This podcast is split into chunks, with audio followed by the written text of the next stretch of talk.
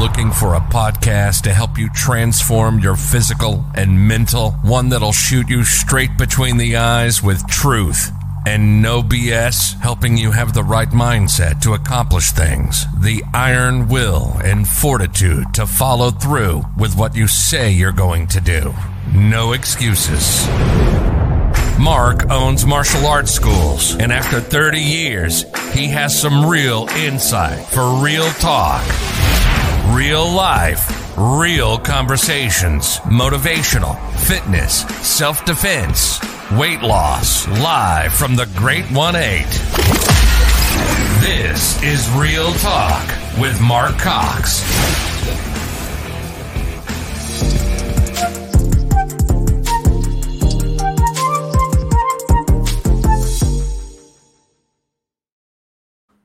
There we go. We're live. We're live. We're live. Good morning, Doc. How you doing? Doing great, Mark. Thanks for having me. It's going to be a good one. This next hour is going to be freaking awesome. That is right. I'm looking forward to this.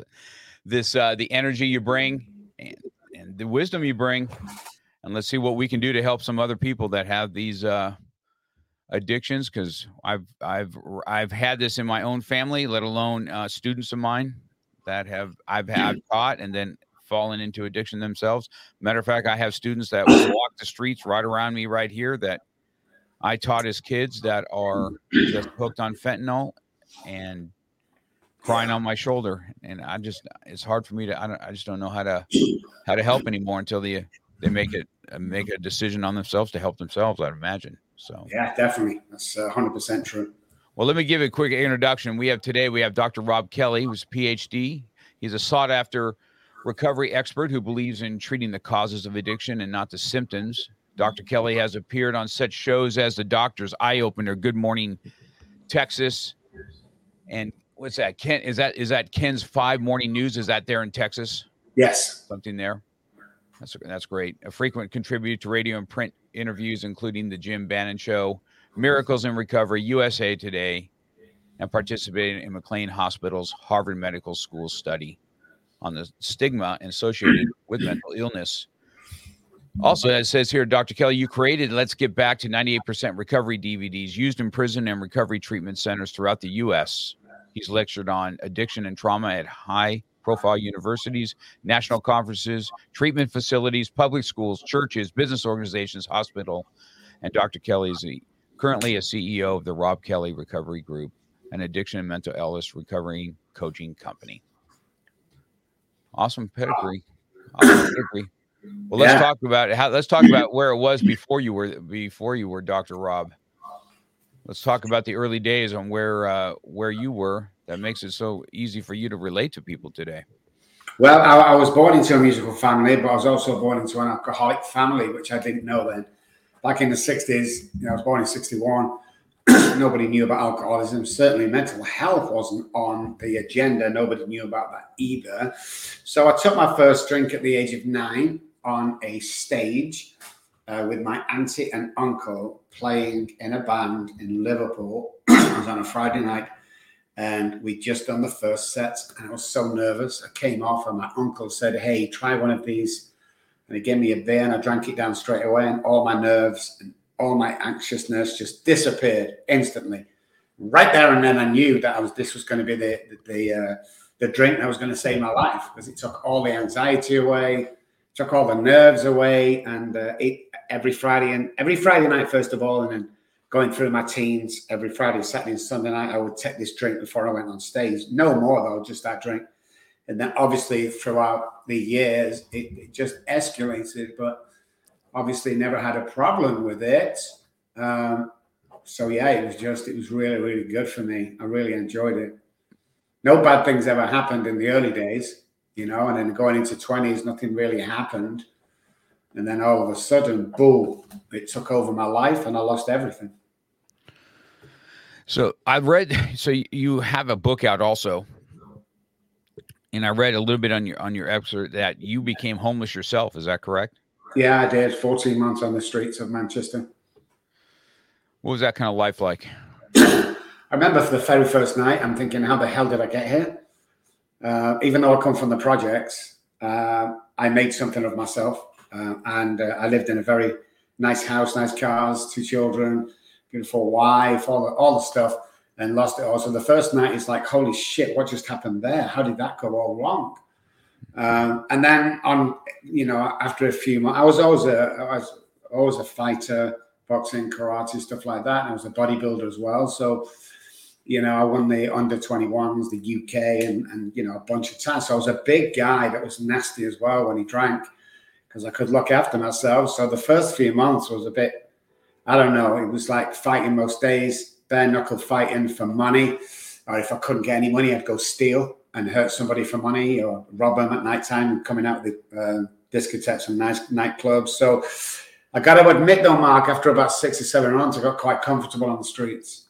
You know, I'm like a chameleon. I can adapt to any situation, and uh, I quite enjoyed it. And then the suicide attempts come, and then on two occasions it worked, and I was dead on the side of the road, and the EMTs brought me back to life again, and I hated them guys for that.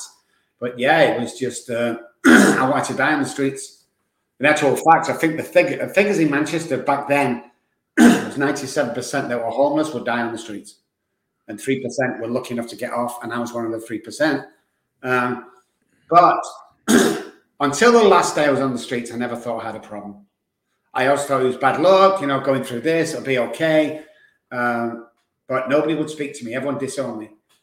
My parents, brother and sister, uh, my wife, uh, she won't let me see the children. Um, I was abandoned on the streets.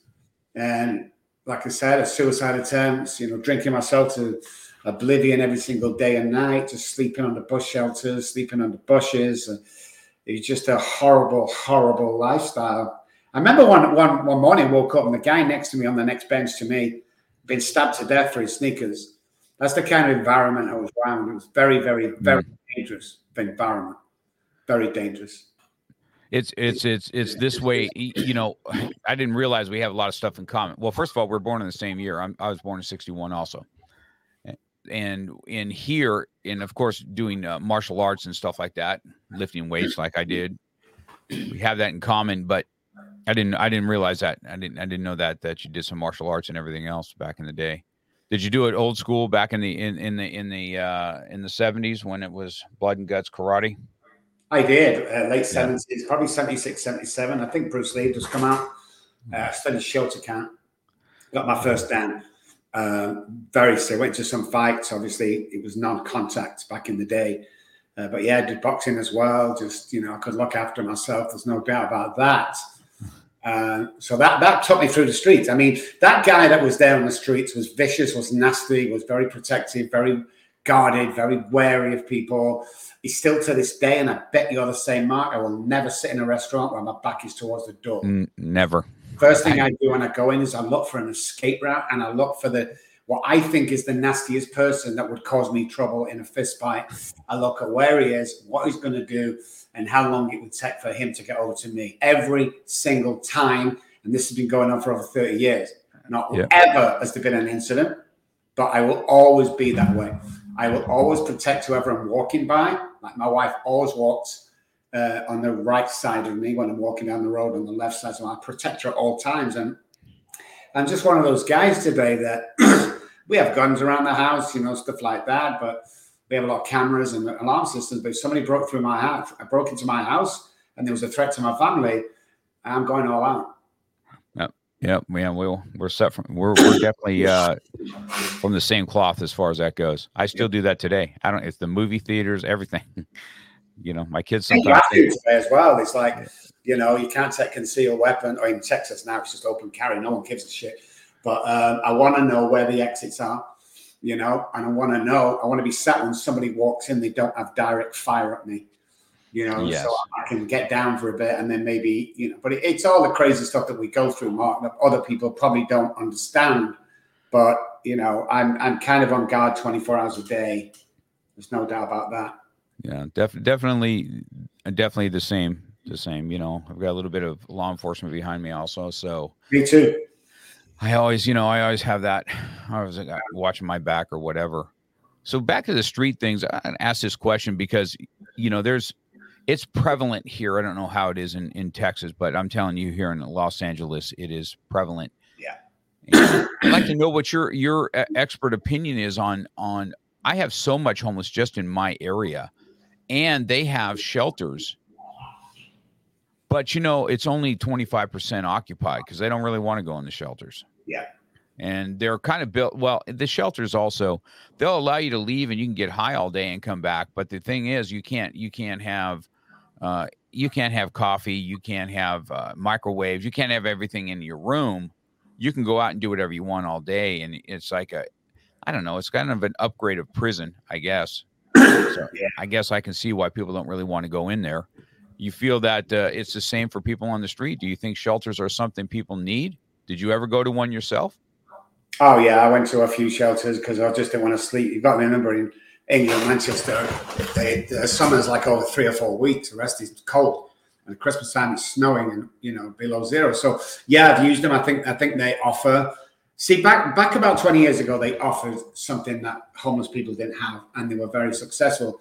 But you have to look. We've studied everything to do. We don't just deal with alcohol and drugs. It's childhood trauma. It's depression. It's it's all sorts of crazy stuff we deal with. But a lot of people on the streets today want to be on the streets. Okay. Now, a lot of them will might go into a, a, a drug uh, place or an addiction or something, alcoholism, because of the situation. But I, th- I, I just think we need more education around what alcoholism and addiction is. We need to look at our vets and go, hey, what the hell are we doing with these guys? We're just, you know, they're, they're fighting for, for our freedom and they come home, we treat like shit. You know, I think I think there's a lot of stuff. There's a lot of money in recovery. Uh, sorry, there's a lot of money in sickness. There's not a lot of money in recovery. So what I mean by that is if the pharmaceutical companies can't give you a pill or stick you in a treatment center for 30 days for 25 grand, nobody's really interested. Now the psychiatric hospitals got less and less going through the 80s and 90s, and now there's no such thing apart from a little ward. They used to be at psychiatric hospitals. There's not anymore. So where do they go? They get arrested and go back on the streets and now, a lot of people like to live on the streets. Those who don't, they're the 25% probably use the shelters. But we need a whole new look at this, as far as I'm concerned. And and guys, I'm, I'm not just popped up. I'm you know 62. I've had over 30 years experience, and uh, probably 8,000 people I've helped, just over. You know, I've lived on the streets. I've been on the streets. I've studied on the streets in, in uh, Los Angeles and, and uh, Dallas and San Antonio. I, you know, I get amongst them and find out what's going on, the real problem is, and it's just, it seems like education. When I was on the streets, Mark, I met doctors, I met scientists, I met CEOs of big corporations, not just CEO of a big, big corporations like, you know, Shell and, and stuff like that. There's a mixture on the streets for different reasons. But I think when it comes to drugs and alcohol, depression, childhood trauma, we need a different look with a different attitude. And I think that's what we brought to the addiction world. It's like I'm loud and proud. You can't shut me up. I'm going to say something. What I'm going to say.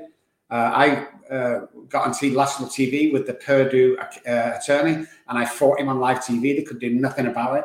And the very next day, they filed for bankruptcy. He's like, I don't give a shit. Something needs to be done, and I'm the guy to say it. You know, and, and I've already oh, watch your back row. I don't give a shit. What are you going to do to me that I haven't already done to myself? What you're going to beat me up? I I'm 62, but I doubt it very much. I doubt it very much. You know, are you going to uh, sue me? What are you going to sue me for? You know, it's like my, my turn is a more powerful than you. So shut up. Let, let's talk about the truth. I'm not taking any shit. I don't bullshit anybody. I don't answer to anybody. You know, I used to answer to people with the psychology board in Texas, but we, it's a coaching company. We don't, I don't answer nobody apart from God and my wife. The rest can kiss my ass. Got to, someone's got to start changing the situation. And you know, there's a bunch of us out there doing it, including yourself, Mark. Yeah, that's that's super super powerful, Doc. You know, it's it's it's the kind of men that's needed um, for sure, and the only kind of men that can, sometimes can do it is the ones that's been down the road and have uh, you know, I guess for short men have the balls to stand up and say what needs to be said. You've got to do, and if you haven't been there, Mark, you can't. What, what help? What, what can you teach? What can you say? You know, oh, I've got a master's in, in, in counseling. Well, good for you. But have you been on the streets where you have to stab people to survive? I stabbed my wife three times one night, one night, Mark, because she wouldn't let me finish my bottle of vodka. You think somebody going to a five-year college degree on therapy would understand that? No, they won't understand that. But you talk to another alcoholic or coach who's been in my position, and they'll go, "Oh yeah, I do exactly the same, man. It's a different different level. Now you can counsel people all over here, but addiction and alcoholism. Uh, if you have an experience, I'm sorry if I upset a few people here, but you cannot do the the job that we need it done. We can't do it. I totally. Well, that's start. That's that's also the uh, the the coach is going to tell you how to lose weight, but's never been fat. So, uh, yeah, know, never, I, never, I, just never... Lost, I just lost 107 pounds, Mark, over the last 18 months. I was 350 pound. I think I'm. I think I'm uh, 220 now, so maybe a little bit more. But yeah, yeah. We, that's something else that you and I have in common. I'm down 127 pounds, Beautiful. and I was an athlete, and I'm an athlete, and uh, I was just always a big dude, and and you know had a couple uh you know scares with uh, blood clots in the lungs, and then uh, a pancreatitis scare here just a few a few months ago. That was pretty painful for three days in the hospital. It sucked, and you know, but then again, I, you have to have some kind of a mindset. And Well, some shit's going to have to change. If I don't change it, somebody else, you know, it's got it's got it's got to do what it's got to do. I'd like to know what you think on the on the what why is it that there's you know the homeless is one thing did you experience it on the street when you were there why do they hoard so much what is the reasoning for the hoarding I mean, the, the homelessness is one thing, being a thing, but taking up the sidewalk with all kinds of shit, trash, and every other freaking thing. Uh, what, what, where, where does that come from? Where's the hoarding issues come uh, I'm going to tell you the answer, and some people might be freaked out about it, but hey, it comes from childhood trauma. It comes from everything being taken away. All the childhood abuse. There's the gateway drug, childhood trauma. I don't mean what you read in, I mean real childhood trauma. Let's go deep into uh, what trauma looks like. It's not big T and small t. Forget that bullshit. It's all huge T's. How that affects. We've been robbed of everything. I did the same. We'd have everything taken off, and the only piece of power we have is the stuff that we hoard on the streets. The stuff you see the old woman online with the with the shopping cart full of stuff. That's the only thing that gives them power today. So, hey, Christopher Ross, good to see you, man. Good to see you. Um, yeah, so um, you know, it's just it's that lack of, it's that being abandoned for so long. Because uh, I know that's what I felt on the streets. I felt very, very abandoned, and I was abandoned, and I suffered from that most of my life, abandonment. And I'll never be tall enough, thin enough, blonde enough, or rich enough. You know, it's like when I get this, and I want more. So it's all part of that hoarding, either psychologically or stored in the mind, because the mind sits inside the brain. It's not the same entity um, so that's how, when you look at the mind itself and what it's capable of doing with the energy and the power that we have as human beings, you'll be blown away what you can achieve. Mm-hmm. Mm-hmm. This is powerful. Yeah, Christopher's on saying hi. I had him on last week, and boy, I tell you, the the similarities are. You know, he's a no nonsense guy too. He's freaking awesome. You Gotta know, be today's world, Chris. Christopher, thank you, man. I mean, it takes and you, you know, Mark, it takes some balls to stand up because first of all, First of all, especially with me in the medical fraternity, first of all, they wanted to discredit me. He didn't go to college. He's not English. Whatever the fuck he was. You know, it's crazy. And then they mock you. Oh, don't be stupid. But you know, at the end of the day, they got to listen to you. Especially if you're doing what we're doing, we got to listen to you. You know, and that's the most important thing. I think if you have a, a vision, and, and this is what I teach people every day when they when they want to achieve something. You know, it's not only that I visualize something, I'll get it. No, it doesn't work like that, man You've got to visualize it through a period of uh, appointments with, with, with somebody who knows what they're doing. Then you've got to attach that chemical to that feeling that that visualization does. So, like if I give you a thousand dollars now, Matt, all of a sudden you're going to feel, wow, that's awesome. You're going to feel a bit happy, and you know why? Well, you just give me a thousand dollars. Well, no, no, that's not why. There's a chemical released in your brain we don't know what it is yet. We're studying it. It's not dopamine, any of the known ones. And why did you, why are you capable of, of producing that chemical that took you to a better place right there and then without me giving you a thousand dollars? 100%. 100%. That's the key to life. But you have to attach the feeling to the futuristic uh, of vision or what you want to be. You have to attach a feeling. What would it be like if I'm already there? How would I feel? And what happens is that produces the chemical, which produces the actions, behavioral, and back out into the world, but it has to be attached to how I would feel now if I was CEO of a multi-trillion dollar company. How would that feel right now? So what we do to guys who are, who are coming up and want to make something of themselves is we take them to the Porsche dealerships and we sit them in the car. Then we take them to the houses and we walk around. You see, there's a chemical attached to that placement in that Porsche while they're sat there. And basically, what happens if you can connect the feeling with the chemical with the visualization, then you will get there. But when you do get there, the mind doesn't go, Holy shit, I don't belong here. Oh my God, look, it's so expensive. No. What the mind does is goes, Huh, I remember this place. I belong here. Interesting. Uh, that's powerful. That's powerful stuff right there, Doc. Go on, baby. Let's do this. That's it.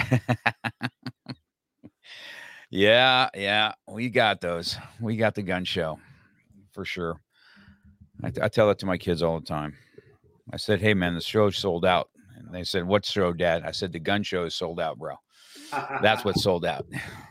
so I tell my kids that all the time. Well, Doc, let's talk about let's talk about your book. How'd you how'd you how'd you decide to go ahead and write a book? What's that about? Well, I was against it, you know, and everyone kept saying you got to write a book, you got to write a book. But the interesting thing about the book is I lived in Dallas for about 12 years before I moved to San Antonio. And talk about show me your friends, I'll show you your future. I said to my guys, I'm thinking of writing a book. And, and most of them went, nah, don't be silly. You're not an author. You can't do that. That's just stupid. Never wrote a book. When I came to San Antonio some four or five years ago, I got a new set of powerful peeps around me. And I said to them, You know something? I'm thinking of writing a book. And they all said, Oh my God, I thought you already had books out there. I would buy it now. So this is how it came across little scribbles on bits of paper to my wife, Janet Kelly, or voicemails on, on my phone sent to her over a period of about three years. And she put it all together. She unbelievable what she did and and she come up with this amazing book. Now the crazy thing is guys i've never read it. It's too painful for me. I can't do i can't do that right now. Uh, but we she sent it off. We, we, we got it we got it published and then just before we got it published we my daughter got in contact with me on messenger two three o'clock in the morning went over there to see her and we hugged and cried, walked into her living room. She handed me my three month old granddaughter, and that bond was done. But we didn't have a name for the book. So we were telling Charlie there's not a name for the book. And she said, What about the last thing I said to you? And I'm like, Remind me. So apparently I was in charge of the children, I've been blackout, they're not being fed for two or three days or changed diapers. The police picked them up, kicked the door down. Uh, mother-in-law was there, you know, wife was there, protection services, child protection services, the police, they were all there. And I was wasted on the floor, and these two little babies were just sat there crying. They served me with unfit father papers and they took my children off me right there and then. My youngest one, ages one, was given to my uh, wife, and my eldest one, uh, sorry, my mother-in-law, my eldest one with my wife. And as they walked down the path, I'm stood at the door feeling like the worst piece of shit ever. And I've let everybody down. The feeling inside my body was just heartbroken. I was crying. The police were, one of the police officers was crying. You know, mom was crying. But Charlie, my eldest, she said three things to me. She walked down the path with mommy's hand and she's holding mommy's hand up here. And she turned around and said, Daddy, Daddy, please don't go. Mm-hmm. And as she walked down the path, probably about in the middle, she turned around again and said, Daddy, Daddy, please get better. As they got to the gate, they opened the gate and she turned around one more time and said, Daddy, Daddy, please stop drinking. And I couldn't. And a few months after that, Mark, I was on the street. But Daddy, Daddy, please stop drinking is the name of the book that we come up with. So if you look, if you're watching, guys, not listening, uh, that's my daughter, and and and that's obviously me back in the day. I was wasted there. I was so drunk and wasted; it was unreal. Uh, so, you know, that's the title, and obviously by me, and I dedicated the whole book to her. And, and we published it, and we we 98% of stuff we give it away. You know, somebody called, oh, on your book signed, it's going to cost me. It's like, it's on Amazon, it's $9, you know, but if you like me, I didn't want to pay $9 on a book. Like, just call us, message us, I'll give you a signed copy. We'll even pay the postage, you know. So, yeah, it's just about giving it away free, giving it yeah. away free You know, we have a, I think when it's September, I have a conference, my first conference that I've put on with Adam Javelin, and uh, the 22nd, 23rd in Boca Raton, Florida. We'll have like 500 books. Everybody gets books free. So it's not a money making thing, it's just to spread the message thing. Yeah, it's powerful. Uh, Doc, you kind of got me on that one. Might even be misty eyed a little bit thinking about it. You know, it's tough. It's yeah. tough. I'm a dad, and uh, I could still I could feel the energy through the even through the call. That's uh, that's that's that's tough stuff there for Yeah. sure. Yeah. That's that's real tough. That's real tough. So, what do you think? Um, what's your opinion then as you go forward? Uh, when you do your life coaching, do do you when you you have a life coaching that you talk about? Is your do you look? What's your forte? What's your niche? Or do you have multiple niches that you kind of deal with? Do you deal with people that need better in business? Or you deal? Or do you deal with strictly with mindset and how to deal with? Do you dabble deep into you know what causes people to do what they do? How does that work in your world? What do you what is what is your niche? Well, with 8,000 patients and a 97% success rate, the nearest one to us is 10%. Uh, we have to have a secret, surely. Well, we do. We, we, we, will, we will work with anybody. If you want to better yourself, become a CEO, if you want to become a better dad, you no confidence, addiction, childhood trauma, depression, whatever it is, if you want to build an empire, whatever it is, we guarantee we're going to get you there. Otherwise, we refund your money. But yeah, that's what we do. How do we do it? Well, we're, we're the experts on neuroscience pertaining to the mind, pertaining to any addiction or failure. Everybody has an addiction, by the way, guys. If you're thinking you don't, think again, you do. Everybody has an addiction and everybody has childhood trauma. So by using the neuroscience around and neuroplasticity, um, brain spotting, psychology, behavioral science, and neuro linguistic programming, amongst a daily one hour a day over 90 day period via telehealth on Zoom. Uh, we get you to the place you want to be. So when you have the assessment, we ask you in three months or three to six months' time, because it's a step down from daily. Uh, what do you what do you want to achieve? And they go, well, I want to win the lottery. Yeah, you're not our guy. Go away. Well, I want to become manager at work. I want to get in contact with my children. I want to be the best husband around. I want to build an empire. I, I, I don't want to be depressed. I have, I have a lot of trauma. Whatever it is, we run a program around you. Now, these days, we only take on four patients at any one time. We don't take on any more because it's just too busy right now. You know, we're, we're, we're booked up solid for the next goodness knows how long. But yeah, there's nothing we won't do to make sure you get there. So we have done all sorts of stuff. So we had a guy once who was suffering from Asperger's. He was on, you know, the spectrum. I hate that word, but he was. And he was about 21 years old, and his parents, you know, desperately wanted him to have a normal life, you know, kind of have a girlfriend, which he never had and probably never would have without coming to us. And his fear was speaking to girls. So after a couple of months, I said, okay, we're going to cure this. Didn't tell him nothing. Didn't tell him anything. But I got a pub in uh, Dallas, Texas. Uh, it was an Irish pub, uh, and a friend Marius there. And I hired 20 girls, okay, 20 really good looking models. And they came into the office and said, here's the deal. If I come to your table, you know, I'm going to pay for everything. And you got to mention Mustang cars because that's what he was into. Uh, I'm paying everybody, I don't know, $25 an hour. It'll be a three hour deal. I pay for all the meals. But what happens is me and him went in because I told him I was taking him out for a meal and asked him to look around the pub. I said, if you could have any girl in there, who would you have? So obviously, the beautiful blonde that we'd hired, he points at her. So I literally had to drag him over there and we sat down before he even knew what day it was. And I said, hey, girls, I was going to join you, blah, blah, blah. It's my friend. And uh, straight away, one of the girls said, I can't be too long. I've got to go down and put some money in the meter. I don't want my Mustang being towed away. Well, he was into Mustangs, so they got talking and house on fire. He'd come out the next day, and then three or four days later, he had a girlfriend and got married and had children. That's the shit we do. Whatever it takes. I will jump on a plane. If you go missing, I will find you. I would handcuff you, and I will bring you back to the, the to us to get you well. There's nothing I won't do. That's awesome. That's awesome, Doc. What do you think they? uh Well, let's let's just say. Well, I can I can probably attest, just me personally. You know, I don't really speak for others, but I can tell you that because what I went through. Maybe I had, you know, I had a, a, a cousin that molested me when I was a kid. It's probably why I am the protector I am today, right? And it's just probably is what dictated uh, my life because I'll make sure that it doesn't happen. Yes. Yeah. and uh, I'll do anything on that on that end too to, to facilitate that it doesn't happen.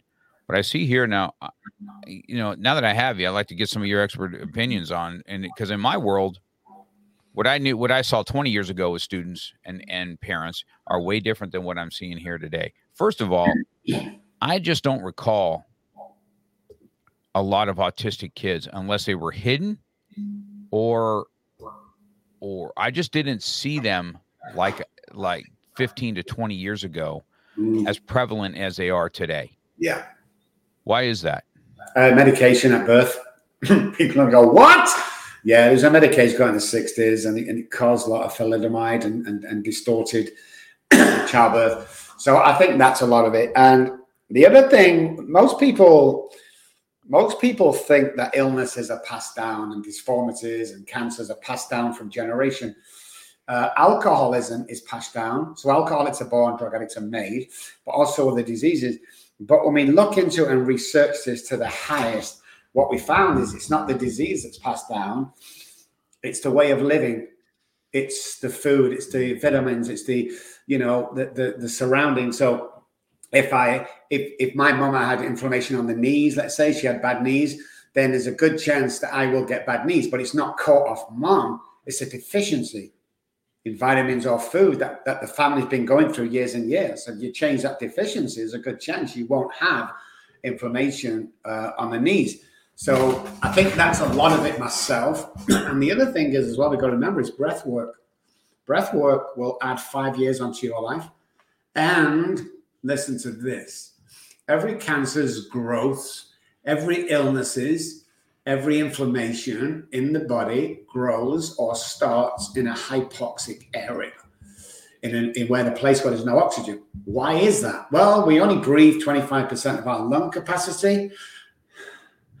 The reason you feel so good when you go to the gym is not the exercise going to blow somebody's mind. It's this in between sets. That's why running is so intoxicating.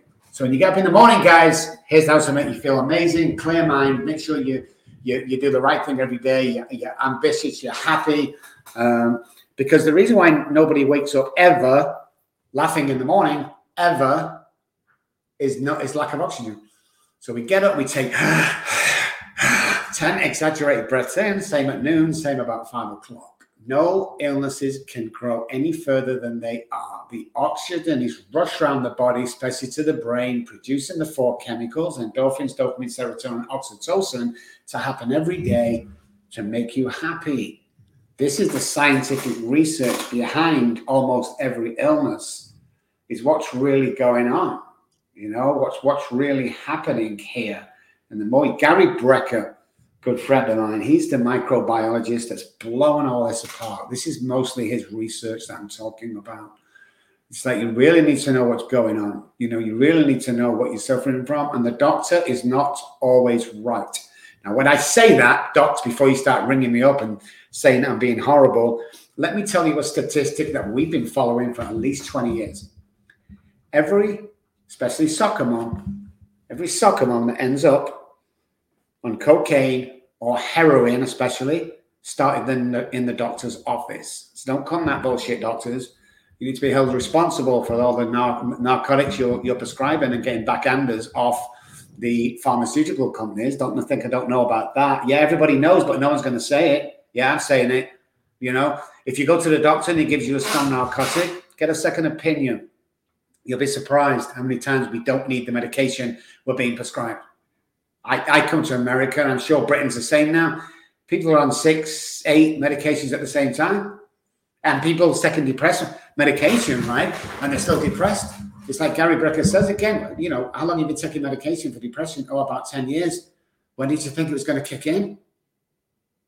What? Yeah. Instead of instead of when I feel depressed and, and I say to my wife, I'm depressed, I can't pull out of it. You know, oh, go to the doctors, and we go to the doctors, and he gives us an SSR which is a release serotonin. So what happens in a couple of weeks or a month time, we feel almost back to normal and we live with that. The only problem is these two questions I want to ask. How long are you going to be able to take that medication? Answer, rest of your life. Why the hell is nobody asking why my serotonin is low in the first place? Boom. Once you find out that answer, which is obviously uh, sunlight, social belonging, stuff like that, you'll realize that the body creates everything we need to create. Now, let me tag that. If you're suffering from serious depression, bipolar, where the chemicals in the brain have changed, you need your medication. What I'm saying, if you're brand new with a depression, don't always think you have to take pain meds uh, or, or, or psych meds or depression meds. There's, there's sometimes a way around that. That's uh, that's powerful because if in my own home, my I don't think I would uh, think that I I didn't really deal with depression. I don't think when I was a kid. I don't really I don't remember that. I really didn't have anxiety. But I'll tell you this, a couple of my kids have both, you know what I mean? And I'm like my middle son, my my 20 my 27 year old, 28. I'm trying to talk to him and I'm like he sees me, you know, he sees how I am. And he's like, Dad, you know, your raw, raw stuff, you know, it, it doesn't get to me like it does to you. It doesn't, that's not what motivates me. And I'm like, well, what motivates you, son, besides your music or whatever? And uh, he took it upon himself. You know, he he you know he had gotten overweight. I could tell. I said, "You sure you're just not depressed because you don't like the way you feel?" And I said, and somehow other friends of them they all got together and decided hey we're going to do this weight loss thing. And now he's in, you know he's in it for a 70 pound weight loss at this point. And i can see that he's different. Yeah. he speaks to somebody on a weekly basis. He has somebody that he speaks with a doctor that he speaks with. I don't really think he's on medications per se but he definitely had a mind change. I see that more and more all the time with parents here that their kids are anxious the kids are anxiety uh, I have kids that are still wearing masks for I don't know why. You know what I mean? I ask them, I said, "Why are you wearing that?" Some say I don't like the way I look, so I just use my mask. You heard heard of all this? This yeah. type of anxiety in, in, yeah. in, young kids. How can you help a coach uh, help children with their anxiety? I mean, us coaches, man, we I tell everybody I don't teach martial arts as much as I do consultations. I can tell you that. They're in my office, they're crying, they're this, they're bullied, they're this. Yeah and I can't get to every school. I mean, some schools I'll just go to when it gets really bad. I'll just walk them to school myself, and I'll walk around with them. And usually, my, I'm, a, I'm a big enough deterrent that you know they stop, but doesn't really go. The problem doesn't really go away them mentally. Yeah. So how do you help a coach out? Well, it's a couple of things. The first question, if someone's anxious, is this, guys: Are you on Adderall, Vyvanse, or any stimulant? Because Adderall and the likes are just amphetamine salts. That's all they are. The speed, you know. Um, are you on any of those medications? If they are, there's the reason. There's two things that happen. If you suffer from depression, you're thinking about the past and worry about the past that's happened. If you're anxious, you worry about the future. So when you look at fear, that's always tagged with anxiety. The fear of the future, what's going to happen, I don't know, blah, blah, blah. Fear isn't real. Babies are born with two fears the fear of falling and the fear of loud noises. The rest are man made. Wait till your father gets home. Or if you don't pass this exam, if you don't get into college, it's like BS. Shut up. Stop putting all that on me. The kids are in so much pressure these days with having to do this, having to do that. It's like we need to back off them a little tiny bit. You know, the children 8, 9, 10, 11, 12, 13, 14 should not be on Adderall, period. There was there was a point in the United States of America, and I became a citizen four years ago, so I take this shit real serious. There was a time in the United States of America where you couldn't you couldn't get Adderall. They were sold out. A, a drug was sold out. Billions of them made every. They were sold out. You could you had to wait three or four days at the pharmacist to get them. And why? Because they're giving it to our kids. How's our kids going to grow up when they're always in that fight or flight? Now, if if you have ADHD in and, and you take the medication and you have HCAD, it will slow everything down. Okay. If you don't, 95% of people that take it don't, it speeds your head up and you start getting a high off it. so people who are doing exams, studying all night, kids going raves, they're all on Adderall. You've got to stop that shit. You've got to look at it. If you're on no medication, what's going on? You know, and you'll find out the same occurring pattern is childhood trauma. Where was you abandoned? Where was you not validated or approved as a child? What happened with your child? Where was the molestation? Where was the. And you'll find sooner or later that it's there. That's why kids are anxious or depressed. It's because of what's going on in the past. Once you visit that and clear it up, then, you know, 12, 13, 14, 15s I've worked with with the same problem, you realize that your past should not define who you are. And most of your past is none of your fault. It's not your fault. It's not the anxiety to carry. Depression is passed down. Uh, it's called a enmeshment, passed down from parents, especially mom to to children. So mom's depressed, daughter's usually depressed. It's a pattern. Monkey see, monkey do. It's a mirroring part of the brain. If I if I see something often enough, I'm gonna start doing that. You know, if I if I have a friend that has a stupid saying like "shut up," within a couple of weeks or months, I'm going to start saying that because the mirroring parts of the brain pick up that, and we want to do exactly. We want to mirror each other. So again, show me your friends, I'll show you future. If you hang around nine depressed people, you will become the tenth. If you hang around nine successful, happy people, you will become the tenth. There's there's no even thinking about it. You will become the 10th. Why do you think university is so popular and all the guys that went to Harvard got amazing jobs? Because they're hanging around with the guys that went to Harvard. You know? Mm-hmm. But what you what, what people are not remembering or, or don't know is their minds are born exactly the same. Then your mind and the guy who's who's, stood, who's CEO of multi-trillion, they're same. It's the same. So why has he done that and that and that? Well, I'll go back to childhood trauma now. Because for a long time, again, I didn't think I was blonde enough, tall enough, rich enough, or thin enough. So if you're sat at home and you listen to this and you're thinking that you never could achieve what I've achieved and you'll never be nothing and you'll never, uh, you know, be, be the best father, I want to apologize to you because somebody's put that there. Babies are born with million dollar minds. What the hell are you doing hanging around 10 cent minds? We need to get out and push the envelope. And we need to teach our children not to be so fearful and that we can protect them all of the time. We can protect them. That's powerful.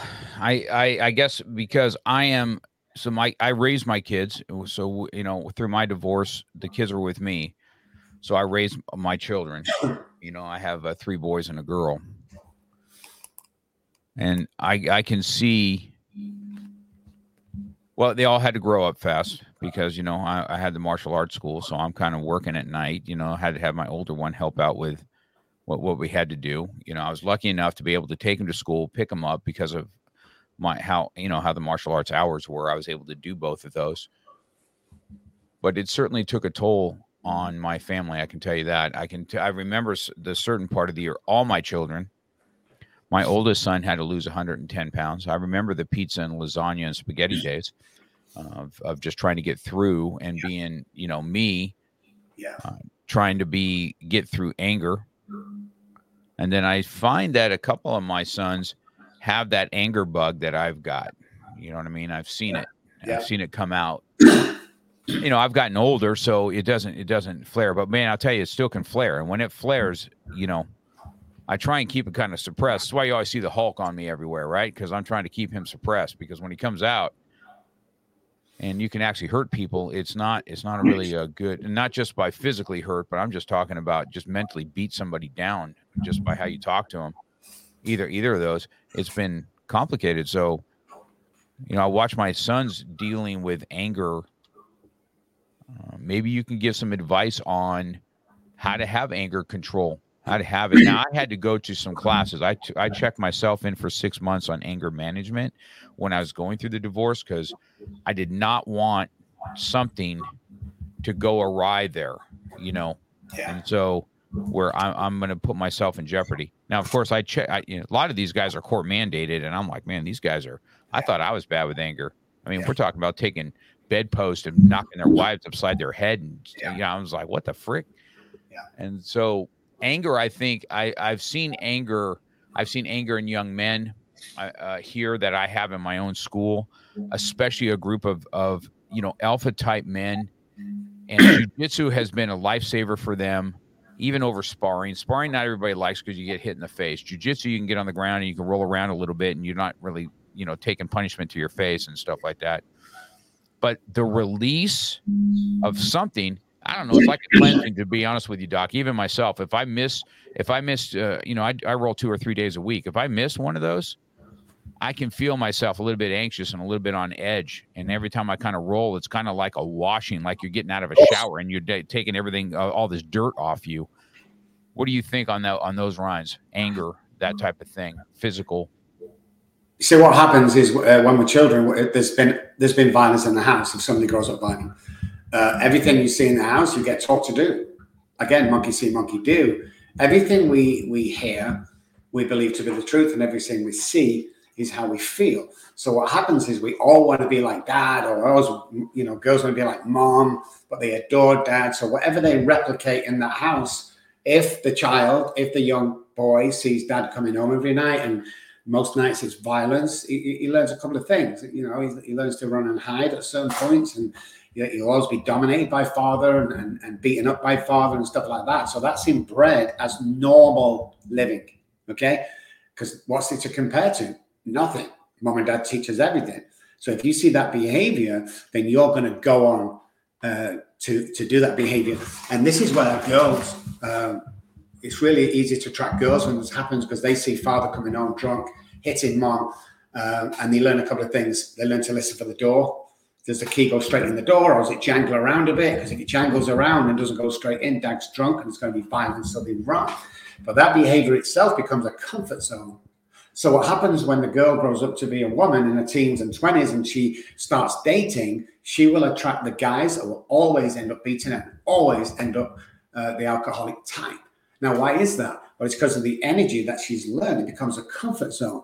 Now, our tests and trials have shown that if that girl, by any means, meets a guy that treats her well, with no violence, she will self sabotage that relationship because it doesn't feel comfortable. So when we see kids going through, we see in adults a lot in offices, there are people around that needs to call drama because that's their comfort zone because they've seen that in the house. So they'll always call drama. There's always one in the office that causes the drama. It's usually the overweight girl or guy wants to cause drama and run away. That's childhood uh, trauma. You know, that's all they're doing. So the anger in itself is the inability to express one's feelings because it's all it's all it's all in there that you've been told as a kid to shut up, never be seen, always be you know sit in the corner. It's not your job. So so it gets on builds up. And the only thing we can do on is the nearest person that what we see because it bursts out. So how do we get rid of that? Well, what happens is is first of all we lose our identity. Women lose their identity in marriages a lot of the times. Boys lose their identity because they're not really related and connected with fathers who've never been validated, never been approved. So as they grow up, this becomes a violent act to put them in that comfort zone and find their identity. Where do they get identity from? From people like you, Mark, from the stuff you do, from the martial arts that they train. See, everyone thinks martial arts about fighting. You know as well as I do, it's not. It's about discipline. It's about being, it's being at one with oneself and, and knowing worth, knowing what you are worth. When you know what you are worth, you will never be violent. Never be violent because you need validating, my man, and you need approval, and you need to say, hey, you are worth it. And that's what it comes down to. But the law of attraction is very powerful out there. And the quantum physics that attaches to that and the neuroscience that we do proves that. Once you find out your identity, find out how powerful you really are, because girls and guys, if you sat at home watching this and you think you're kind of attractive, you're 25% more attractive than you think you are. You're 25 more intelligent than you think you are. You're probably 25% thinner or muscular than you think you are. We never see ourselves in the mirror. What we see in the mirror is a distorted picture from our childhood. Boom. So when I lost, I used to be a bodybuilder, but then I put a lot of weight on. And kids often find this when they when they're heavy set, going through the 20s, 30s, and and they lose a lot of weight, they still go into into close place and go for the big and tall area instead of going to the medium and large area when they go out, they'll order massive food, even though they can't eat it now because of the old behavior and picture of themselves. It's very hard for somebody to see themselves in the mirror as they truly are. It's very, very hard. Once you find out what's going on here, you can fix here, man. I'm telling you. All my children suffer from that. This body yeah. dysmorphia. Every, every one of them. My son, uh, my other son, that's a runner now. He was always heavy even through high school, and you know he had lost 110 pounds. He runs, I don't know, anywhere from four to seven miles a day now. That's what he does. And he's, uh, you know, he's 145 pounds, right? And he just looks at himself and he tells me all the time. He goes, he goes, I don't even know if I can take my shirt off at the beach, Dad. And I'm like, said, I just, I don't know how to help you with that, son. I, I really don't know. I don't have answers for you. I said, conquered this thing that you needed to conquer you got to see it in your mind now. Stop worrying about anything. It, it, it, he'll get triggered if somebody even teases him at all, right? I'm like, why you give a shit what somebody says? Who cares You know what I mean? Now, now somebody said something to him as a child or a young adult that's that's scarred him. And and here's what I had once. There was a group of guys we meet every week. Everything was great. One of the kids, or one of the twenties, thirties, uh, lost a load of weight. It was ph- phenomenal. He looked amazing. wasn't great, but he looked amazing.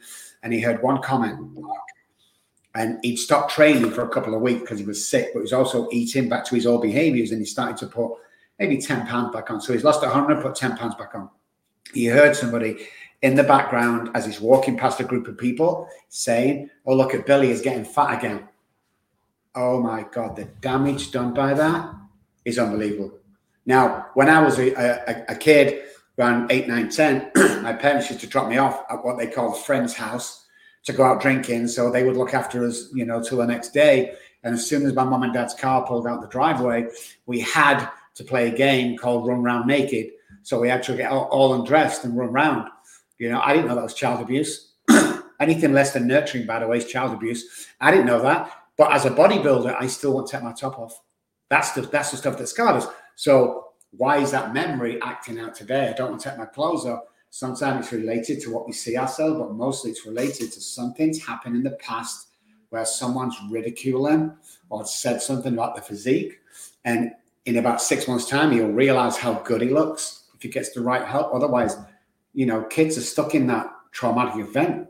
Like there's a, there's a nursery rhyme with the kids at school. Sticks and stones will break your bones, but words will never hurt me. What a bunch of shit that is. Yeah, I, I and I'm sure you can, Mark. I can destroy somebody in, in two seconds with what I say sometimes. Oh yeah, absolutely. And. I've done it uh, like yeah. an asshole. I've been an asshole for sure. Yeah, yeah, hundred percent. We can change people's days. So the way I look at it today is, you need to surround them people with lots of validation and approval and you know get friends to do that or relatives to do that and all of a sudden what we hear is how we feel remember so sorry what we how we see is how we feel so we see these people coming to us and saying how amazing we are eventually you're going to take that on as a working part of the mind it's, it's, it's the basal ganglia part of the mind repetition strength and confirms but if nothing's coming in and old behaviors and thought patterns of the past that scarred you it'll keep going round and round and round and round and then what happens is you keep self sabotaging at certain points, and you'll never get. Uh, I definitely, I definitely feel well, even myself in that healed. childhood trauma. Yes. I definitely feel my. I, I felt that even in myself. You know, I hate that one of my memories of my oldest son is, gosh, I remember when Dad was angry driving and he pulled somebody out and he bounced his head right off the our our the hood of our car, and I'm like, Ugh. I said, I said, I remember those days, man. That's how angry I was. I mean, I would fight at the drop of a hat and give yeah. two shits about it. Yeah. And, uh, you know, then that's probably from, you know, I was bullied pretty good in school. Yeah. You know, I started lifting weights when I was a younger guy, 12 years old. So I've always bigger than everybody else. I've always been a bigger athlete. So, you know, I've always heard it. I've always heard something. And I still hear it today, even as an adult it didn't matter how many teeth I knock or how many black eyes I've given out. The, the words kept on coming, and at some point, I had to say, "Man, I'm going to have to back off." And then I I see what I've done to my own children. Yeah. Um, and then I, I don't have a way to fix it. You know what I mean? It sucks. Really sucks. And it has to be an outside source, but it's very, very, very, very fixable. You know, as I saying, the only reason I started uh, weightlifting or bodybuilding was because I was getting knocked around the ring you know, because I was so light and I was getting bullied at school. So I started bodybuilding, and what happened is I was a natural. I was a natural. I have to take steroids. I did in the end because everyone was telling me that I was, so I took them anyway. But in the beginning, and then what started to happen, Mark, is I was walking around school and everything, and, and people would, hey, watch out, Bob Kelly's here. Don't don't annoy him. He'll batter you. And, and people become scared of me. And then what happened inside? I didn't see this big outside guy. I still was this nine year old kid inside that was scared of somebody still bullying me. And it was a really strange situation to be in because I'm expected to come up and beat me up or, or, you know, but everyone was scared. So what happened then, talk about the mind and, and the psychology behind this, then I started to think nobody liked me because no one would approach me. The reason we stopped approaching me is I was scary looking and it looked like I was going to kill somebody because of all you know the bodybuilding and the martial arts and stuff. People were scared. It happened a few months ago in a, in a group of men I go down and speak to. There's about 50 guys there, and I've been doing it for a few months. But after I finished speaking, Mark, everyone would just go their own way in the different cliques the corners, and I stand there on my own, and nobody would approach me. And one day, a couple of weeks ago, I said to the guy that owns it, I said, you know something, I'm thinking of stepping down, Jimmy. And he was like, stepping down? What? Why, why would you step down? What? I said, well, nobody, nobody's really giving a shit what I do. Nobody kind of likes me. Nobody. And he started laughing. And he said, likes you? No one's going to approach you, Robb. They've seen you on TV. They've seen you, you know, writing the books. They've seen you with with part of the government. They've seen you on. You're a superstar. And I'm like, what? There's no. Fr- I thought they hated me. They were in, they were intimidated, or they didn't want to come up in case I was like, "Oh, go away! I'm too busy and famous to see you guys." And I was thinking it was me, and that's what happens nine out of ten times with human beings. Is you think they think it's me. It's not. It's like the guys you got out of the car and bounced off, the guys you threatened to kill. You know, like we we all did back in the day. It wasn't. The, it wasn't about the guy. It was really about us why we were so angry, why we were so defensive, why we wanted to strike out because we couldn't verbally put it into a situation that would calm it down. So we did the only thing that we knew as a kid was to fucking defend ourselves and strike out first. I was always told that. This is why most of my relationships didn't last them because of my abandonment. Is when I started dating girls, I would leave them before they left me because I knew eventually they were going to leave me. And it's the same with, with fighting. Always strike the first punch. Always, if you think it's happening, you make a move. And, and you know as well as me, man, I, I did the doors for years and years. No doubt you did something similar. And I can tell when someone's about to throw a punch, when the, mm-hmm. the, uh, the stance changes, you know, little things like cleansing a little tiny bit, the eye movement. And I would strike first every single time because that was my defense. Because I didn't want you to hurt me. So I'm going to strike first. I didn't want you to leave me. So I'm going to leave you first. And it's just a shit way of living, to be honest. Yes, that's that's hundred percent. And this has been this is this has been this helpful for me even because I I say this all the time every time I do podcasts I'm able to get to these you guys and and kind of because this has all happened here. It happens in my school. It's happened in my house. I remember just recently my son a couple both my boys as a matter of fact.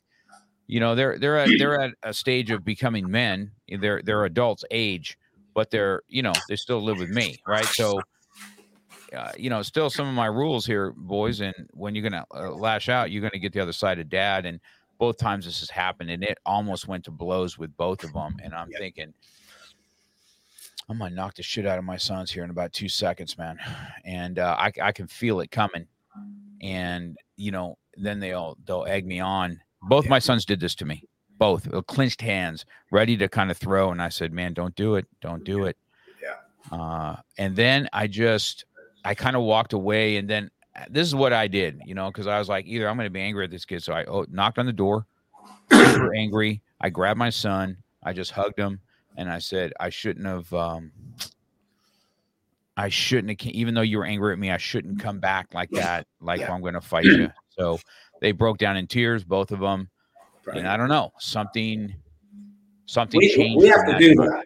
We have to do that as, as fathers we have, if we show them not to do that, they're going to go out to the world and do that and have complications. You see, going back to your identity, I used to walk into a room, Mark, and I used to worry about, I used to think to myself, who likes me in here? What I do today is I kick the fucking door down, walk in and go, who do I like in here? So once you find your identity of who, it's like a Ferrari. Arnold Schwarzenegger, who I met back in the 70s because of the bodybuilding, he, he, tells a story about buying the first Ferrari, you know, um, and pulling up at the signal light, traffic lights, and the guy next to him like revving his engines in some other car. And Arnold pulled off really slow, and he got asked by a reporter, a, a newspaper reporter, "Why don't you burn him off?" And he said, "When you know what you're capable of doing, what's the point in showing off?" And that bodes well to everything that we do. Just because I have a Ferrari doesn't mean I have to show you how fast it is, because I know how fast it is. Just because you see a certain situation where it could cause, I know what I can do.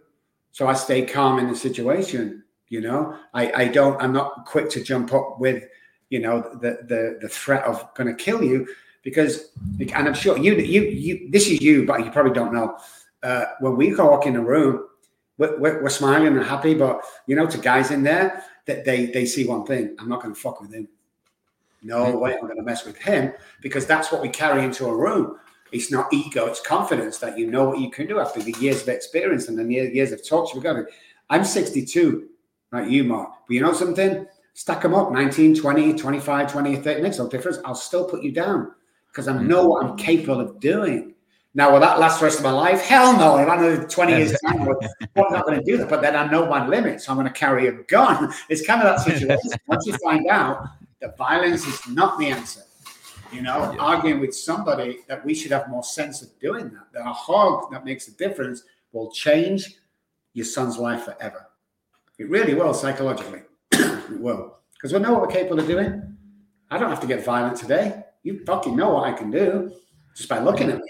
You know, you see the big frame, and, and you, I mean, you know what I can do. So I'm, I'm not going there with you unless you want to. And if you do, make sure your freaking insurance is up to date. Yes, I I have that. I have that same. uh I have that same. I, I've often wondered why does everybody think I'm so intimidating? Because I, you know, I'm not. I'm not unapproachable, but I do walk into a room like, you know, you know, like I, I do walk in a room just like that. You know, like when I walk in, and it's uh, I do that. I don't know if that's good or bad. It's just something I I told him. I said I don't know how to get rid of that. I said I don't think I'm ever getting rid of it. You know, and when I step on the mat, I have super confidence. It was never a matter if I was super fat or not. I mean, I, when I stepped on the mat, you knew that I was about to deliver some kind of a good class, and and uh, you know, and I enjoyed the fight. I still enjoy the fight today. Yeah. I still enjoy it. Hundred percent, hundred percent. I think when you walk into a room and everyone kind of fears you, but never going to say it. The way I got around that was to go around every, and you saw this, go around every person in that room and shake their hand and say, "Great to see you, man. You're awesome." And then they go, "Oh, wow, he's actually a good guy." Instead of stay away from him. And I, I, I, I fight people with kindness today. Even my haters got some haters out. They go, oh, "He's wasted time." And when I see them, they walk up and I hug them. They go, "Man, I just love you, man. I just want you to let you know." yeah, but I wrote that comment. It doesn't make any difference, man. You're a human being. I love you to bits, man. And they, they don't they don't hate on me anymore. well, I can tell you, Doctor Robb, man, that hour went by quick as, yes. we did this, man. It sure did. I, I have got so much um, uh, respect for you, number one, and just so many good nuggets today, even just to help me personally. I didn't realize how much kindred spirits we are, born in the same year, yes. you know, uh, backgrounds, dealing with it. I mean, I didn't hit the streets, but I was very close. I stayed in in, in uh, now I didn't hit the streets, but I was in a garage on a cot at the cousin's house who molested me as yeah. a teenager, right? And uh, I remember when I was 18 and he walked in and I was bigger then. He walked by and he goes, "Hey, Mark, how you doing, man?" I cold cocked him, man. Right? I was like, man, right into the pool. Yeah. And I said, I'm not that fucking getting You know what I mean? I was just like on it. And yeah. and I just I remember that vividly. And so it's uh it's it's and I just think I've I've just carried it forever. I'm kind of the black sheep. You know, my brother's the one that I tell him all the time. My yeah. brother's the one that can walk on water. I'm the one that kind of treads. Yeah, yeah, know, I'm the I'm, I'm, the black sheep. Uh, yeah. But when shit hits the fan, who do they come to? The black sheep. Always. I mean? Always. So, it's, it's, it's been such a good hour. So I'm going to just take, you know, give you the last 30 seconds, uh, Doc. Give us some words of wisdoms from your side, and uh, we'll go on with our day. Okay, guys. So listen, remember, we never know how powerful we are.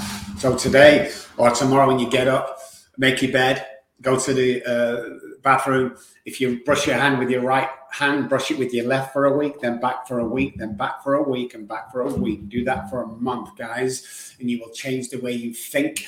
And 10 exaggerated breaths every single morning will move the way you go. And then plan five things you're going to do today. Five things. They could be easy as breakfast, lunch, dinner, and then two errands. But make sure you complete the five things. And as the life goes on, increase them five things to make sure the report's done. I want to do this Start really easy so you don't set yourself up for failure. Your life will change from tomorrow.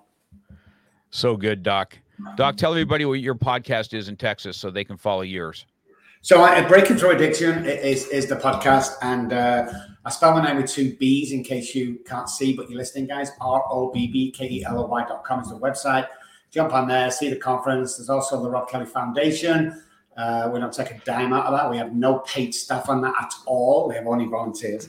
So yeah, guys, come and see us. Say hi. If you want a book, send me a message. Come find me. I'll send you a signed book if you want it. Uh, if you buy it from Amazon, you don't like it, text me. I'll refund your money. Sounds great, Doc. Had a great time with you, man. It was my pleasure today. We'll see you. You've been listening to Real Talk with Mark Cox. Real life, real topics, real conversation. We're passionate about motivation, fitness, self defense, weight loss and coming at it from a real angle. We hope you've gotten some useful and practical information from this show. And we hope you had fun. We know we did. We'll be back soon. But in the meantime, hit us up on Instagram and Facebook at Mark Cox 100. Make sure to subscribe and review. And tell a friend or two about the show. For more